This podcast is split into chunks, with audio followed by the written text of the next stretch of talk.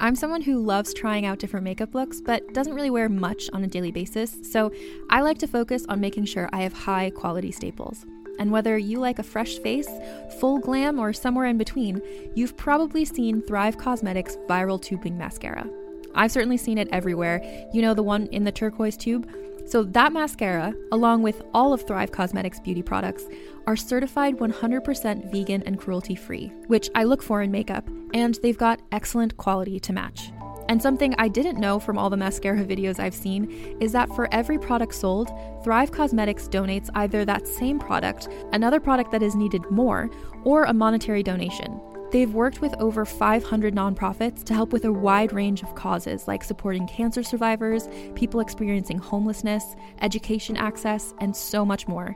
Knowing that makes me feel even better about using their products. And I do enjoy using them. Like I said, I like having high quality staples, and so my favorites are products that are multi-purpose, like the Brilliant Eye Brightener. It comes in a bunch of colors, and I like using them as eyeliner, eyeshadow, and even highlighter. Thrive Cosmetics is luxury beauty that gives back. Right now, you can get an exclusive 20% off your first order at thrivecosmetics.com/thrive. That's Thrive Cosmetics, CAUSEMETICS.com/thrive for 20% off your first order. This episode is brought to you by Reese's Peanut Butter Cups. In breaking news, leading scientists worldwide are conducting experiments to determine if Reese's Peanut Butter Cups are the perfect combination of peanut butter and chocolate. However, it appears the study was inconclusive, as the scientists couldn't help but eat all the Reese's. Because when you want something sweet, you can't do better than Reese's. Find Reese's now at a store near you.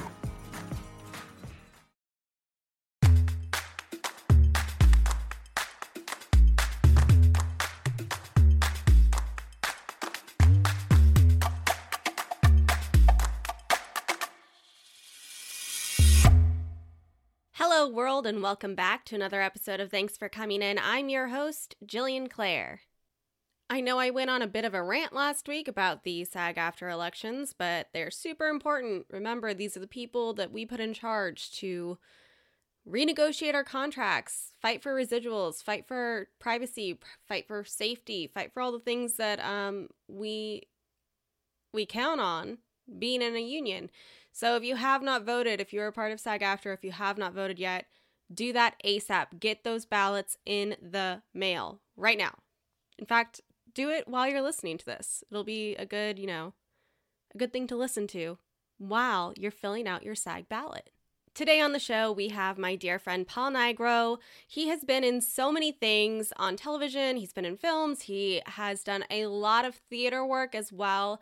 He's a choreographer, an actor, a singer, an announcer. He does basically everything. He's super inspiring in the fact that he is one of those people that has found a way to stay creative and work professionally his whole life as a creative, which is really what, all of our goals are, right? Is to be a creative professional and be able to live solely on that.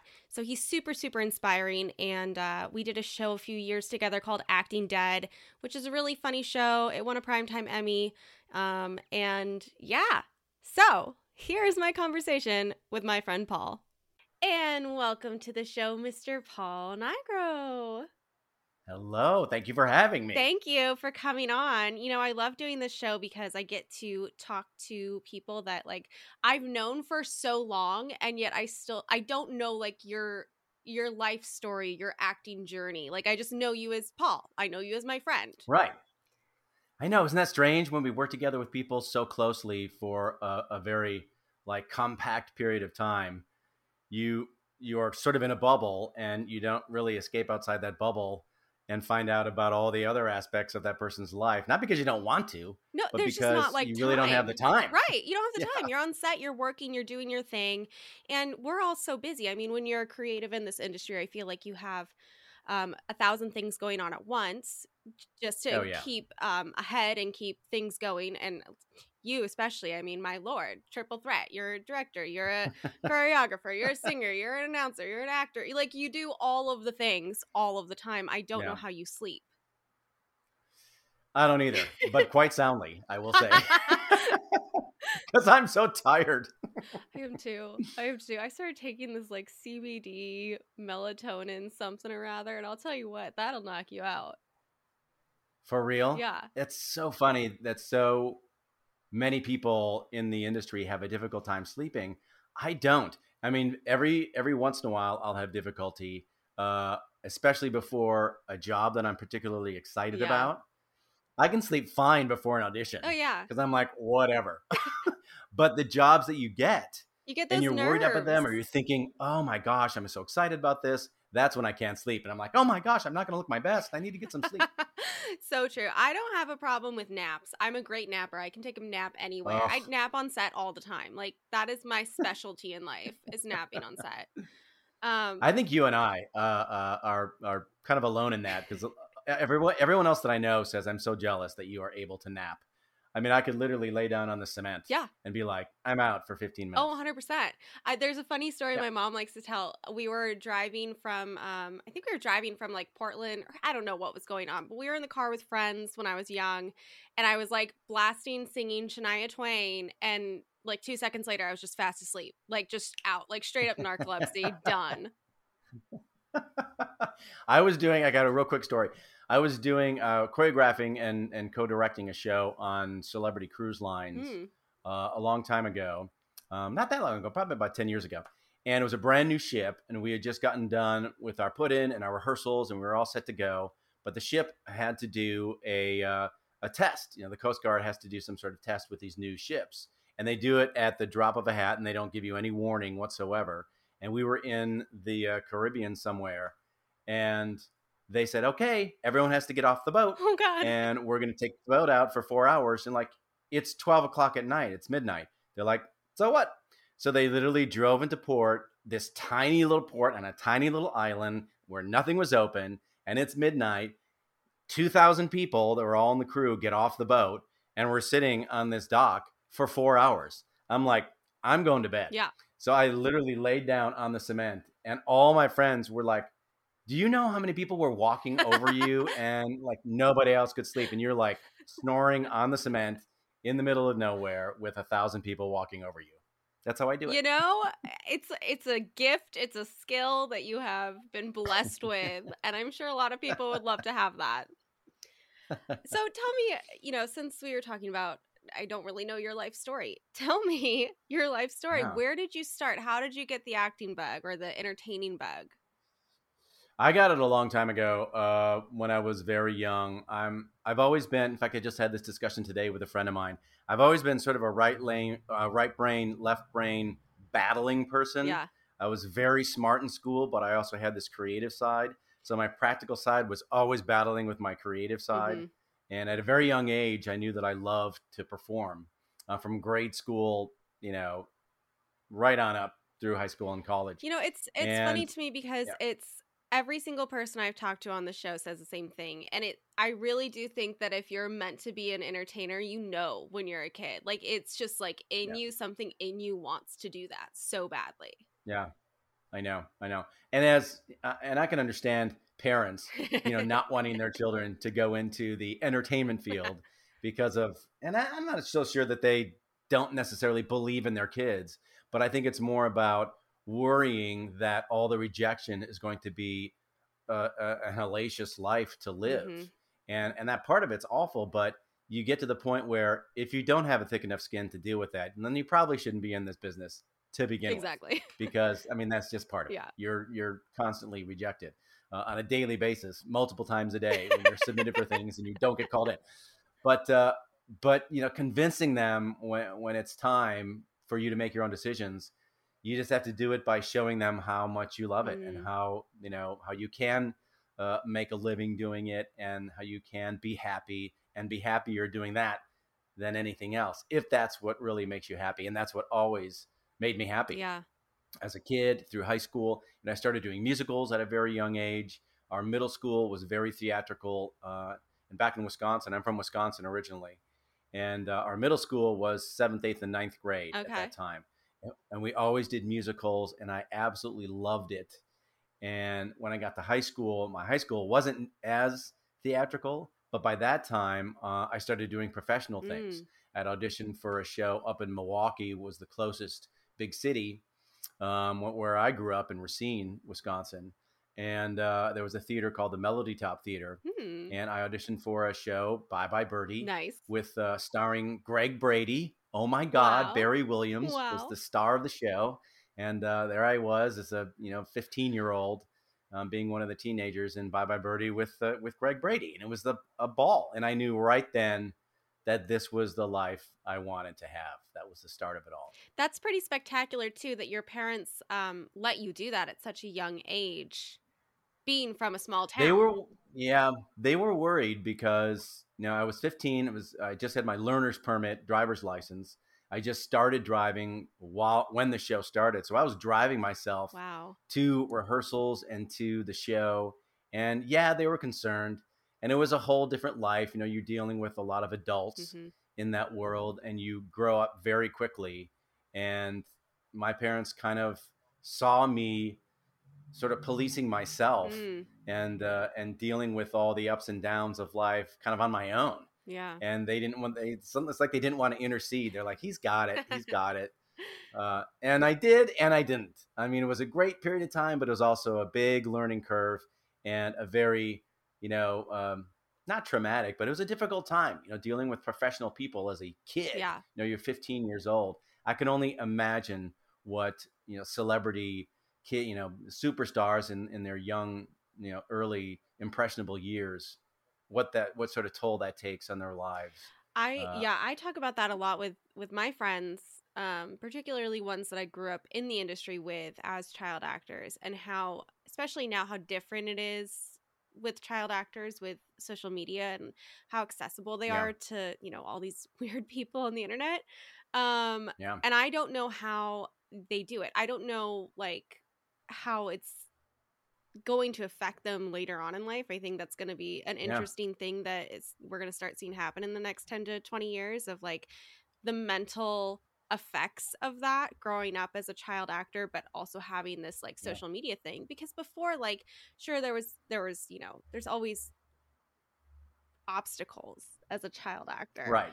But and there's always scrutiny, and there's always critics, but and all that sort of stuff. But then having that social media aspect, I don't know how kids today can do it. I feel like if I had a child who was in the industry now, I wouldn't let them be on social media.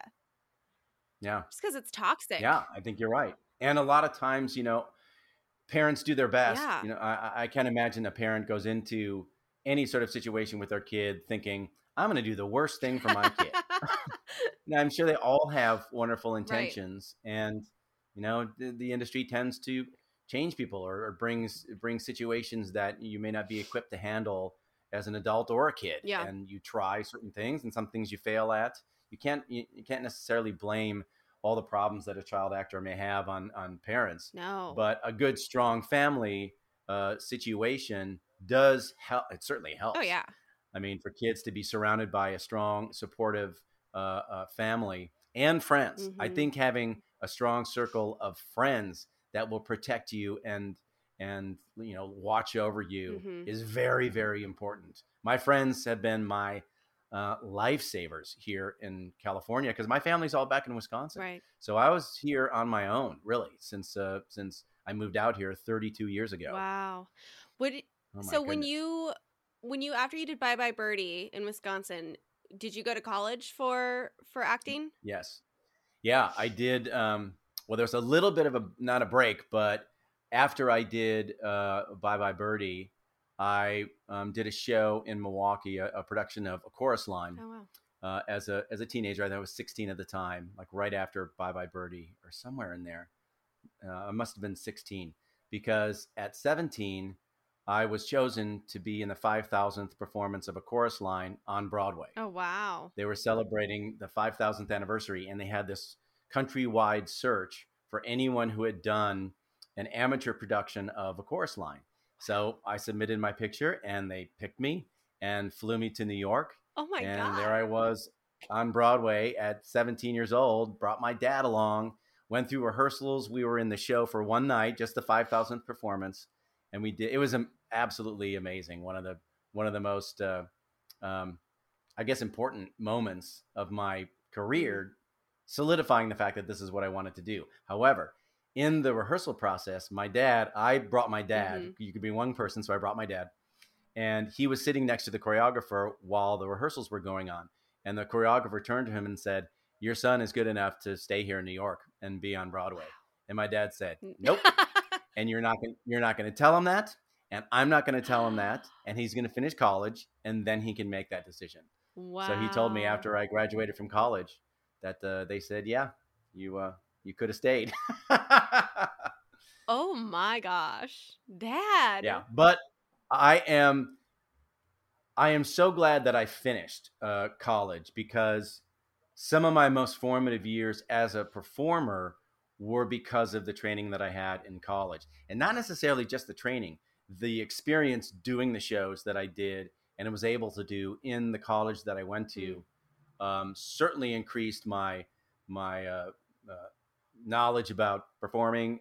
Obviously, it made me a better dancer, it made me a better singer, it made me a better actor, and it made me able to navigate the world of auditioning and your peers and all that sort of stuff. Because even when you go to college, auditions are brutal. Yeah, they are.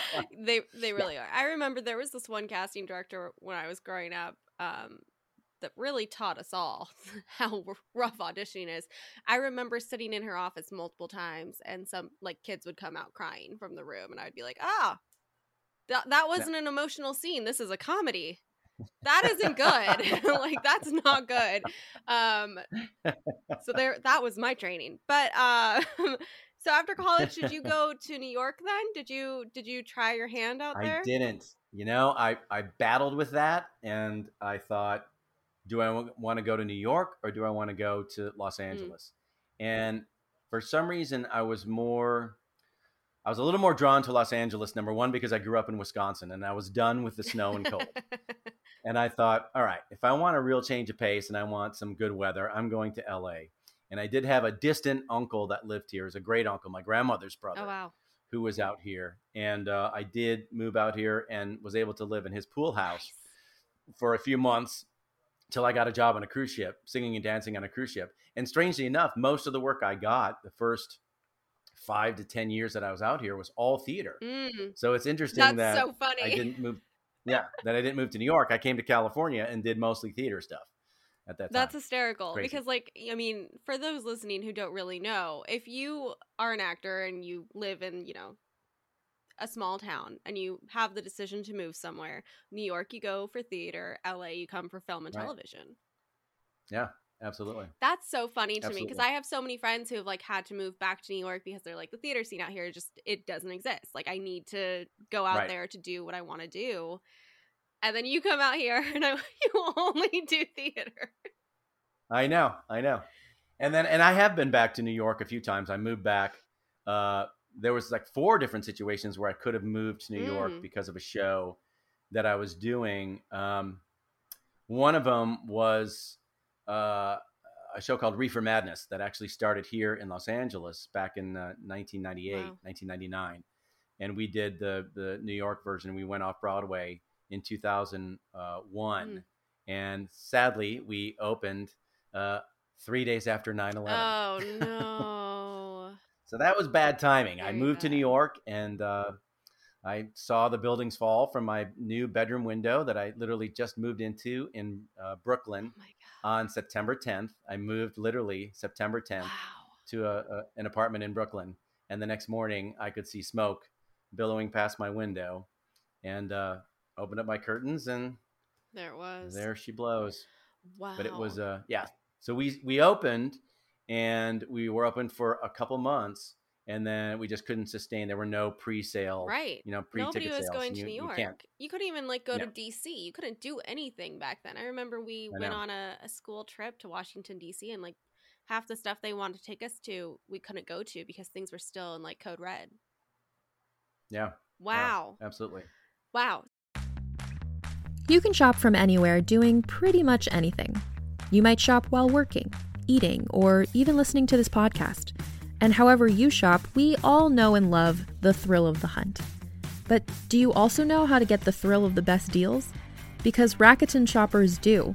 With Rakuten, they get the deals they love with the most savings and cash back. and you can get it too. Start getting cash back at your favorite stores like Sephora, Nike, and even Expedia if you're looking to get some travel in. And getting cash back doesn't mean you have to miss out on sales because those can just be stacked right on top. It's easy to use and based on a simple idea. Stores pay Rakuten for sending them shoppers, and Rakuten shares the money with you as cash back through PayPal or check. Download the free Rakuten app and never miss a deal. Or go to Rakuten.com to start getting the most bang for your buck. That's Rakuten.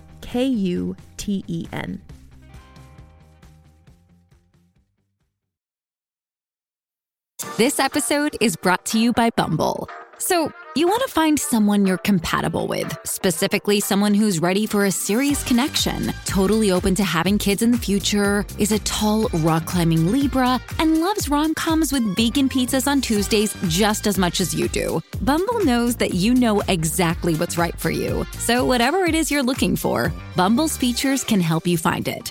Date now on Bumble. So, I mean, I guess the question is, it's like, did you want to stick on the theater path, or did you want to do more film and television?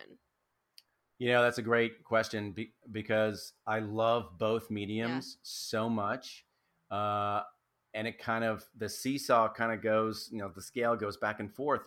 I love the intimacy of television and film because nothing grabs me more than very realistic acting and real moments. And that really can only come with the camera, you know, with television and film. I mean, of course you can be real on stage, but there's always a bigness to stage, right? That, unless you're in a very, very intimate theater, a very, very small theater space, it's just bigger. You have to be bigger, and everyone in theater knows that. And it's oftentimes it's never an easy thing to go back and forth. Mm-mm. I mean, unless you have experience in both and you know the feeling of it, the actual, the literal feeling of what it's like acting for both mediums, it can be daunting. Either one can be daunting. Back in the day, I remember whenever television and film stars would try to do theater, they were like, how do you memorize this whole thing all at once, a whole show? We only have to memorize like 4 or 5 lines, at a time. And then we just let it go. Yeah, it's a little different after having to memorize an entire show and perform it 8 times a week. It's a little different.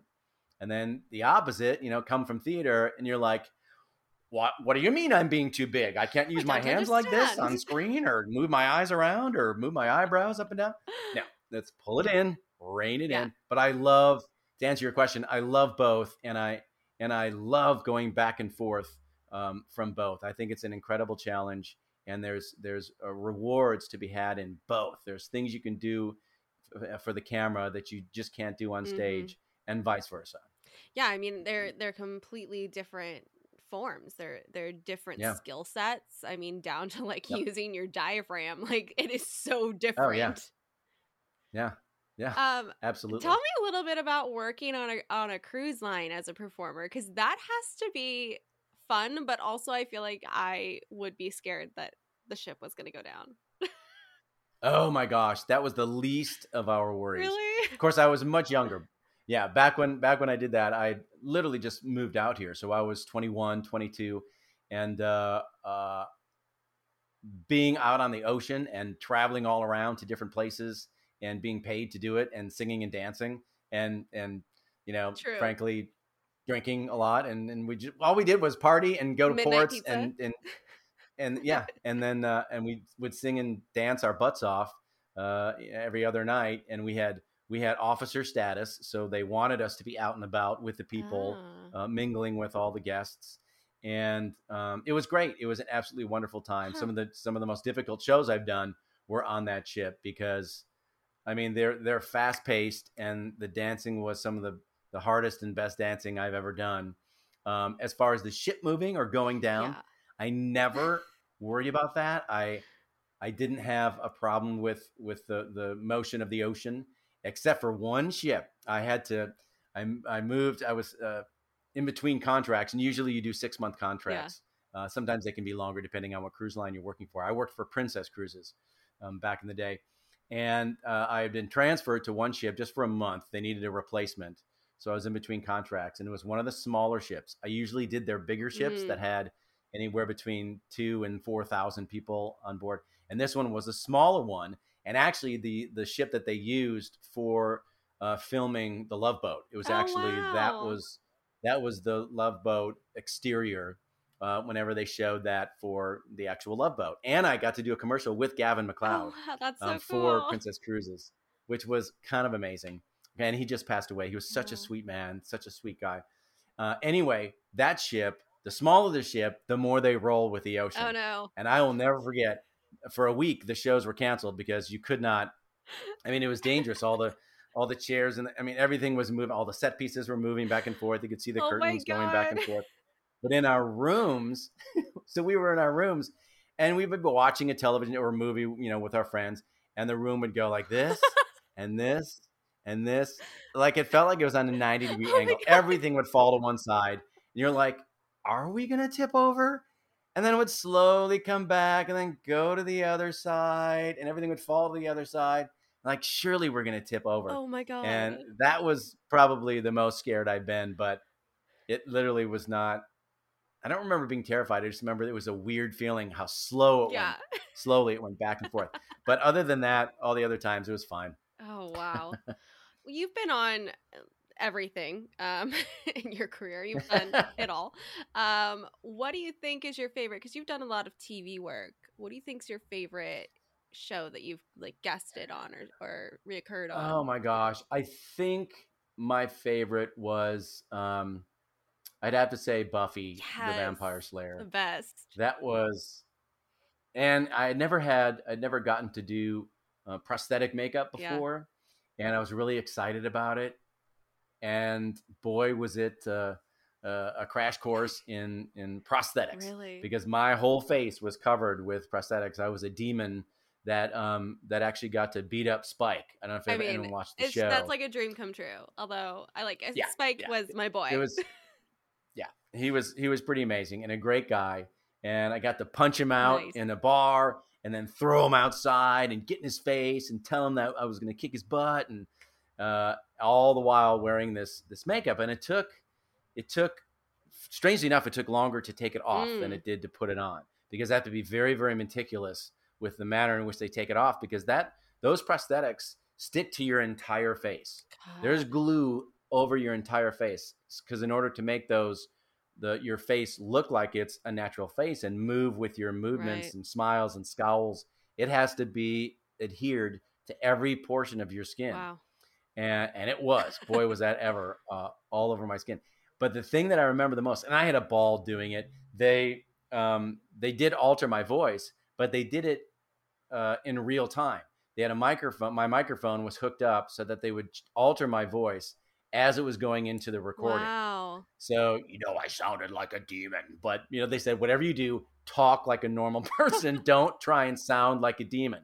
You have to sound like a normal person, because that's the only way this tweaking will work, is if you act like you're just act. Okay. Just act. Wow. Like a normal person. That was so interesting to me. And the other interesting thing, and it was a really fun scene. It was like this long, a moment, and it was just so much fun to do. But I remember it was one person's job, because I had contacts in my eyes to play the demon that literally covered your entire eyeball.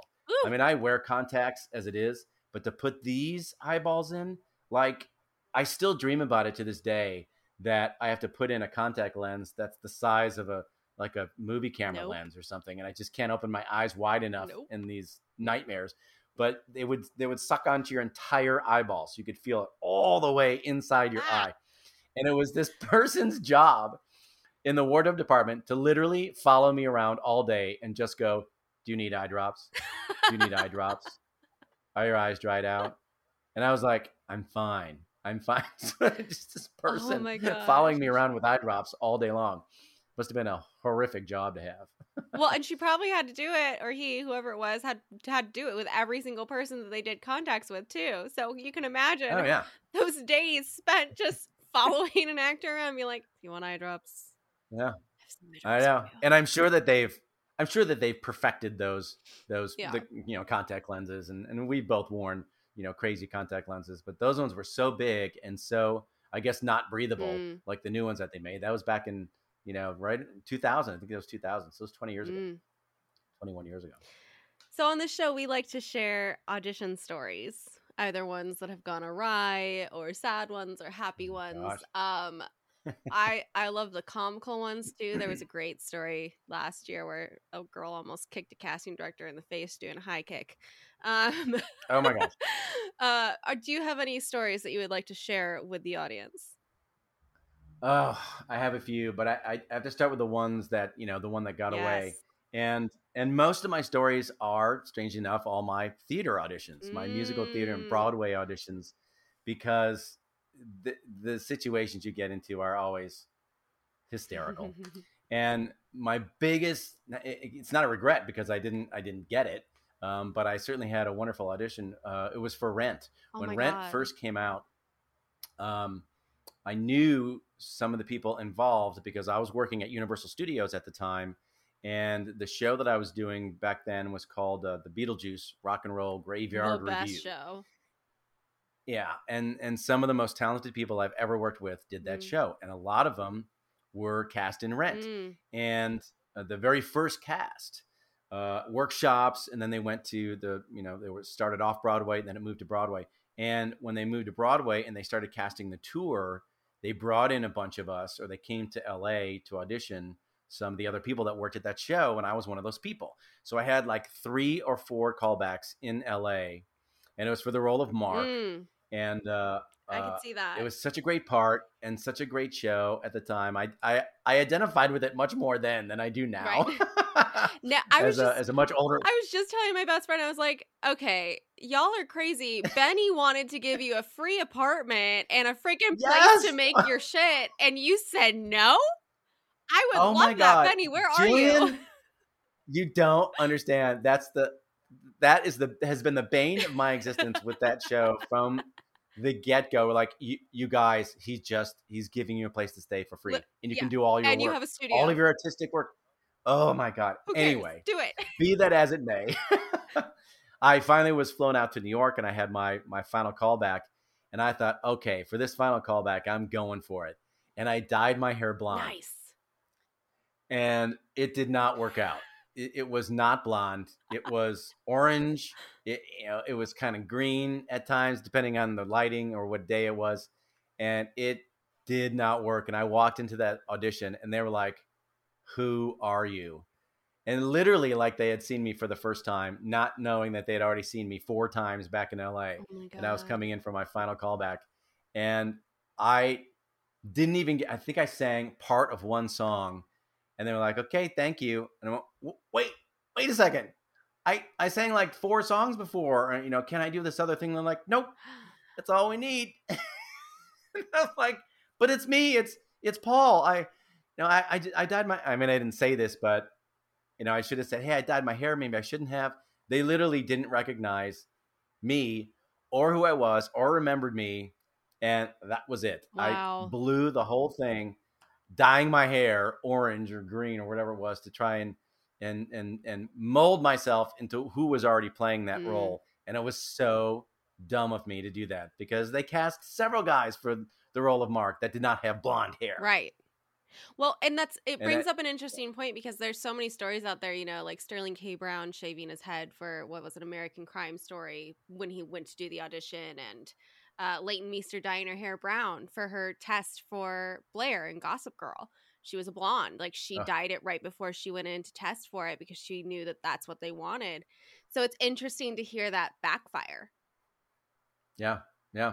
And it can, you know, and more I've learned as an actor throughout the years and decades that the more you are yourself and the more you bring of yourself to the audition, the better chance you have of booking that job. I mean, you have to show them that who you are is maybe better than what was written down on that page in the character description. Because most of the times, unless it's very, very, very specific, like we need a 300-pound weightlifter, you know, they're not going to go with some, you know, marathon runner.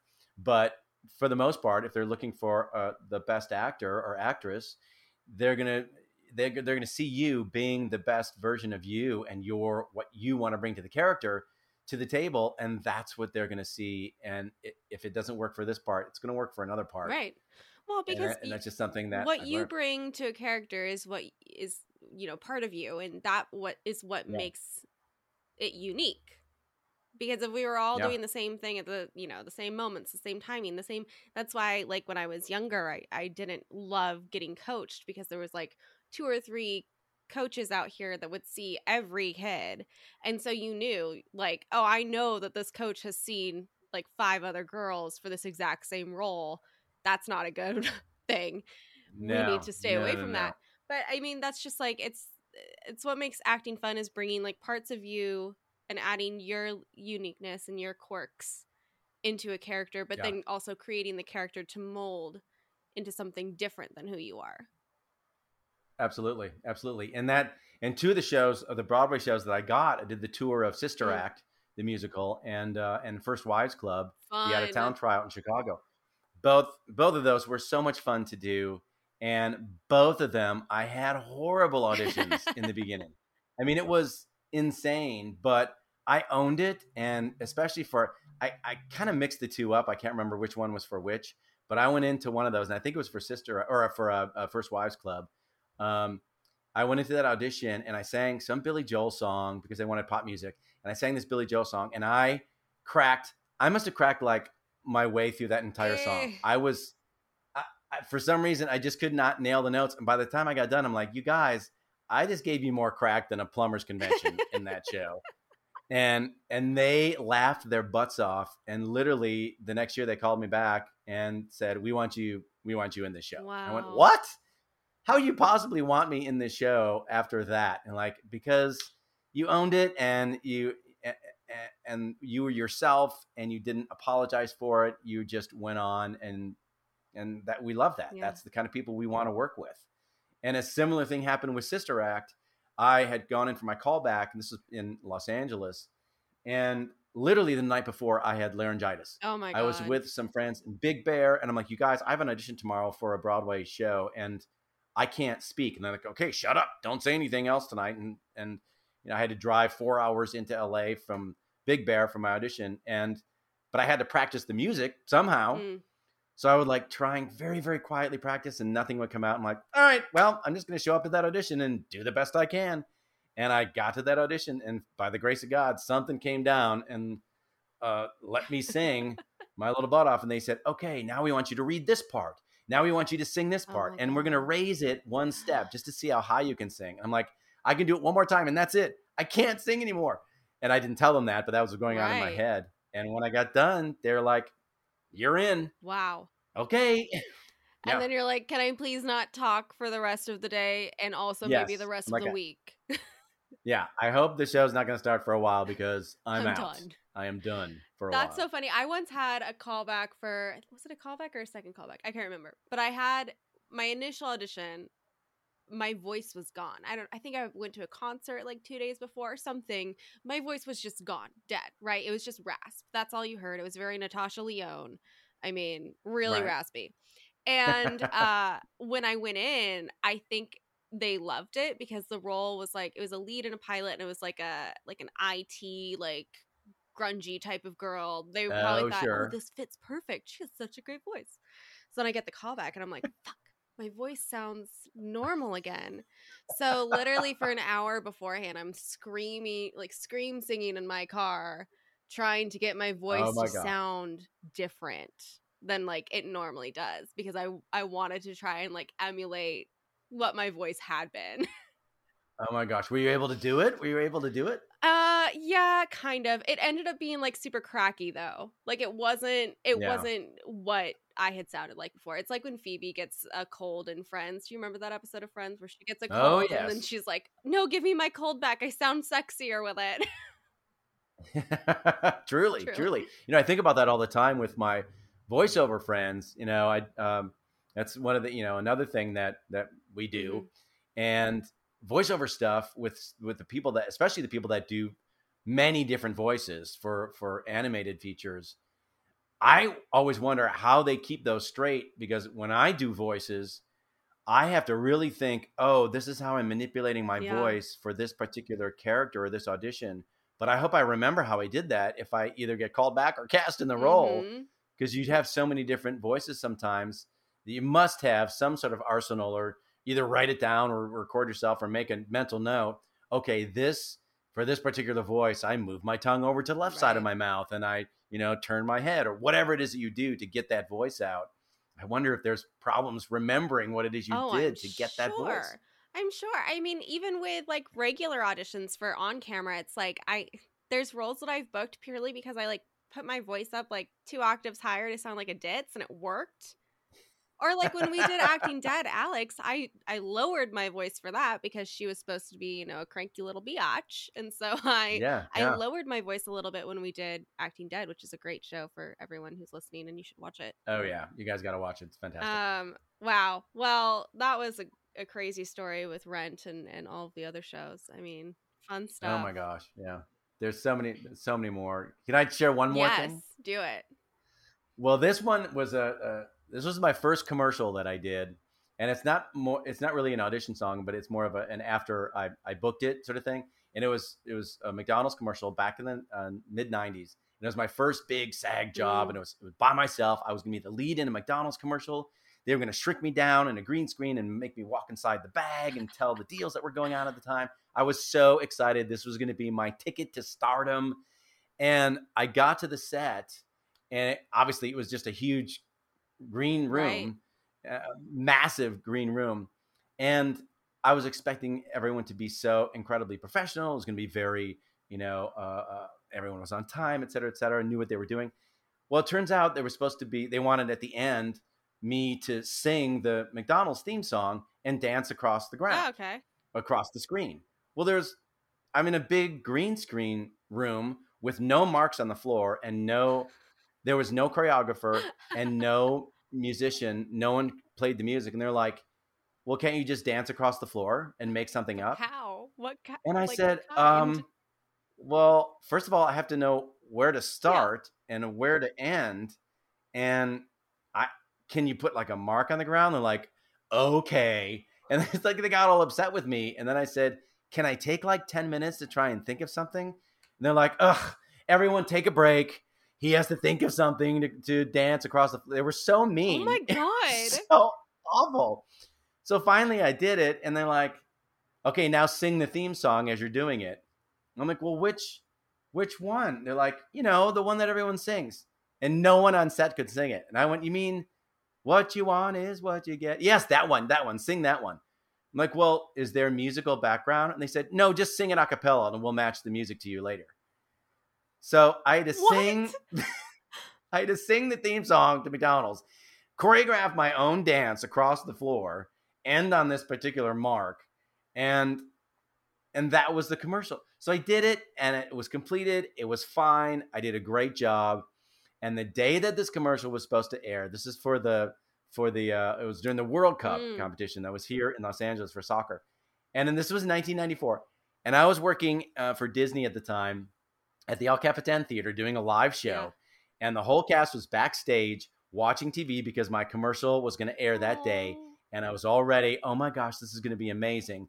And that day was when O.J. Simpson got in his Ford Bronco and did the slow speed chase. And they shut down all the television shows and followed that chase all day long. And my commercial didn't air.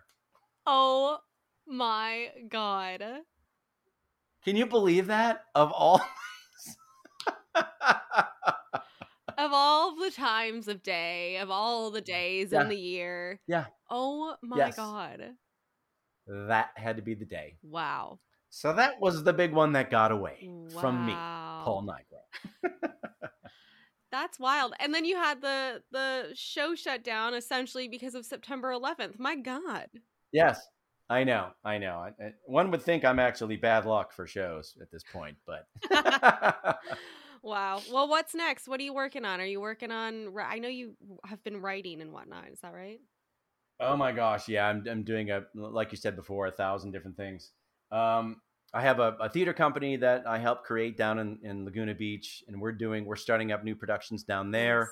I'm doing a lot of directing and choreographing down there.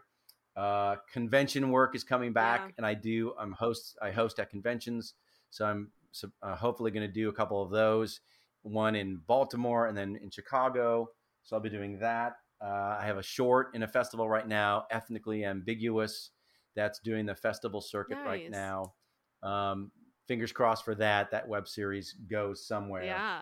And I got a couple pilot pitches out that I acted in, and a movie trailer for a guy that's pitching a movie. All these little things that, you know, irons in the fire, and got my hat in a lot of different rings. But one of the big things that I'm doing now is I'm editing, and I love editing.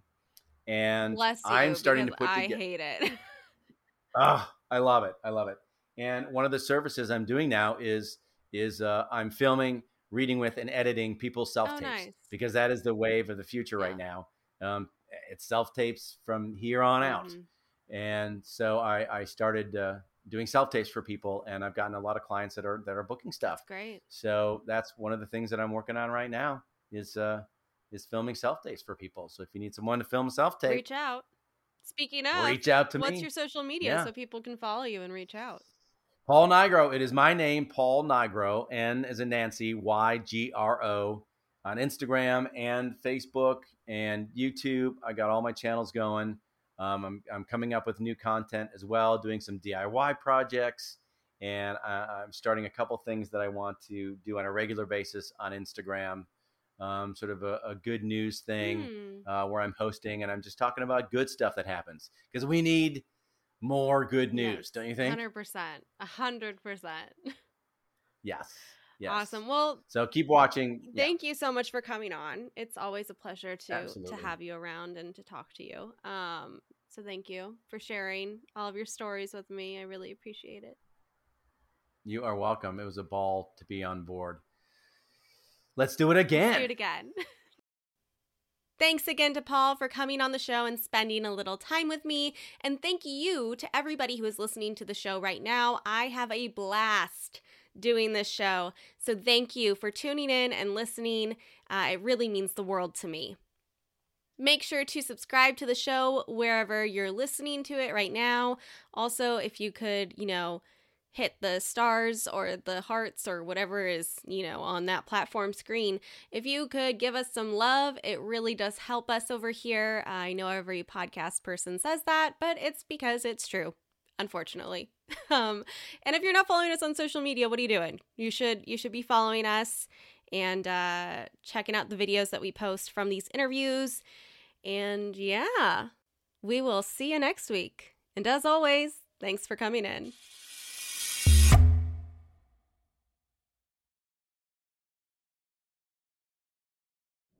Anna Sheridan, New York Times bestselling author of supernatural horror, missing for nearly 6 months now. That's not possible. Is the compass broken, or did I turn to the same path? Given the circumstances of her disappearance, someone with a more vivid imagination might decide she'd pierced the veil, so to speak. Weak radio signal. 700 meters. Closing fast. There's no place for ghost stories and close encounters in this investigation, or any other. I need you to find me. To save yourself. Of course. What else would it be? The Sheridan Tapes, a serialized horror mystery podcast. Stream the complete series today on Realm and on all podcasting platforms.